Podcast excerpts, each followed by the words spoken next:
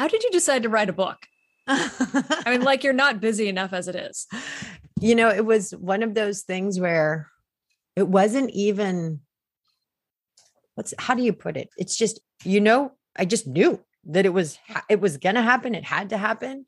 And the content of this book I just I there was no question that this needs to be available beyond the confines of coaching sessions or workshops mm-hmm. you know or the work that i was doing it i i knew it just it had to be out in the world and so i i really let my inspiration guide the way and i trusted that it was all going to come together at the right time and it sure did and it, it's it, it really it's a it's a wonderful story of just you know how inspiration timing people mentorship just you know you know it's so crazy jennifer i i mean i was i'd been wanting to do this for a good maybe five years uh-huh. knowing exactly what the content of this book needed to be but the timing just wasn't right or this and i just i knew it because i could feel it in my body and i wasn't hard on myself i know it's like it's gonna happen it's gonna happen and sure enough it was near the latter part of 2019 that it was like, okay, all systems are go. Now is the time. And so I ding take it serious, dive in. And literally it was right at the beginning of 2020.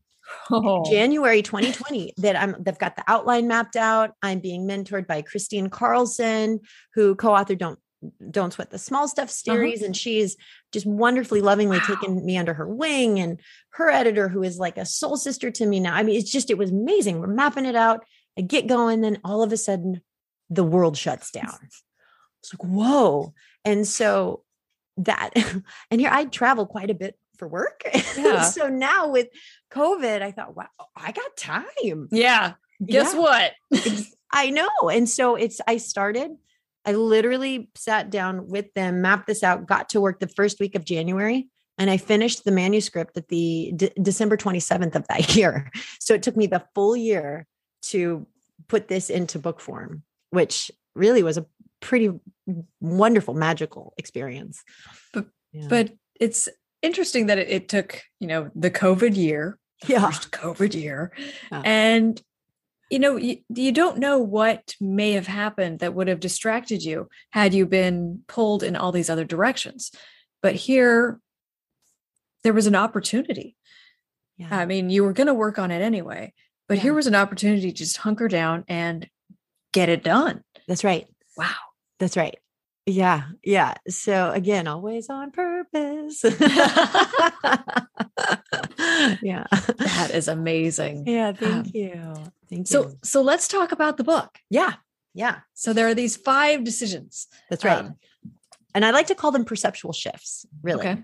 it's it's they are they're choices and you know it's what we choose to perceive, what we choose to interpret, what we choose to believe, what we choose to know dictates all of our reality. And it's all so at the choice level. And, you know, until we actually acknowledge that, it's easy to fall to this premise that we're victim to circumstances or victim to outside conditions, that we really have no control over the quality of our life. And you know, this book is really about, you know, let the world be as it may. Let's harness choice to mm-hmm. truly live the life of our dreams, the life we were born to live, a life of joy and meaning and fulfillment, regardless of the conditions. That's true freedom. And I, I stand for freedom, for possibility, for joy, and for empowerment. And so that's what these five choices are really about is how what perceptual shifts are necessary to go from that paradigm of living a conditional mm-hmm. life where mm-hmm. conditions need to be just so in order to feel a certain way to being unconditional in your thriving.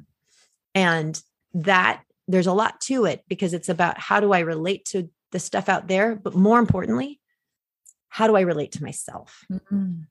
What is the relationship I have with myself? And so, to be really honest, this book, the, the core of what this is about, it's how the relationship you have with yourself forms the primary perceptual lens that you look through that gives rise to how you perceive what you see, what you interpret, what you believe, which really is everything. Yeah. And so if we can get to that, and we can, that's what the book's about. If we can get to that primary lens, which is completely mm-hmm. formed by the relationship you have with yourself, and really get what this is about, oh my gosh, and and get it in place and align it, it's that's where freedom, that's when that's when freedom is inevitable.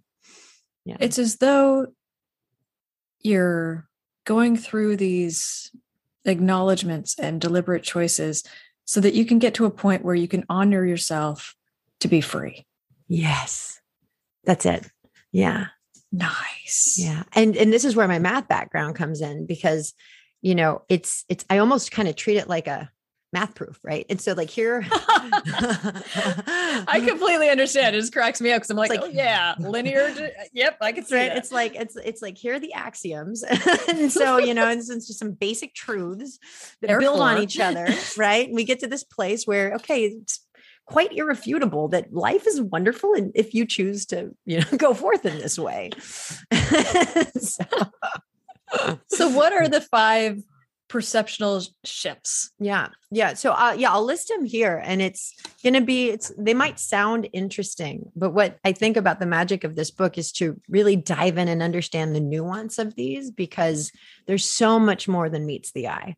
Now, the first one we covered, which is feel it out, don't figure it out. Mm-hmm. Right. And the reason for that is because you know, all of us are trained to follow a formula it's and I think it's largely because of our schooling and our and our educational yep. system. Yep. You know, do what you're told, get the good grades, then you can do this, then you go to college and you get a good job and make lots of money and then you'll be happy. Right. And so we're trained away from following our heart and instead following a formula to mm-hmm. gain the approval and acceptance of others of which we place so much value.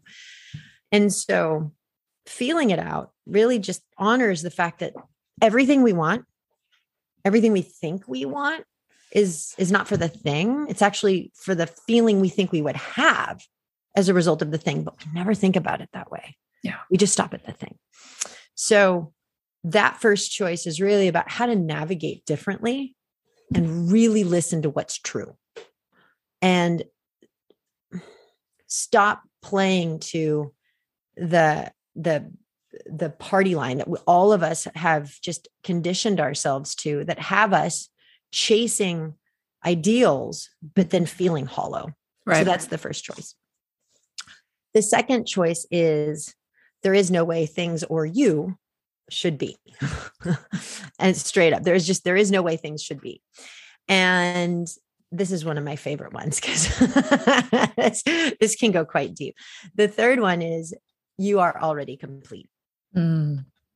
You are already complete. Or no, so it's you are. It's no. That's sorry. The third one is it's always working out for you. The fourth is you are already complete. I tend to switch those around because they both kind of go hand in yeah. hand. Yeah, but those, but those, those, it's so magical when you realize like it's always working out for you. And this can be hard for folks. They're like, wait a minute, but this instance in my life, this situation over here, look at what's going over, over there. And so it's a big conversation to have.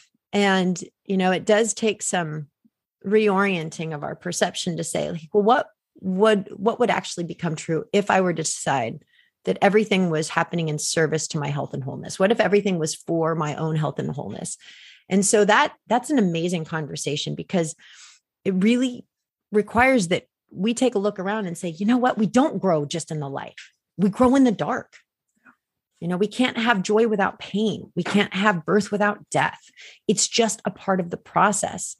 And so recognizing that all of it is to, to, to, accept everything as it is without resistance is a huge part of of orienting into this perspective that it's always working out for you.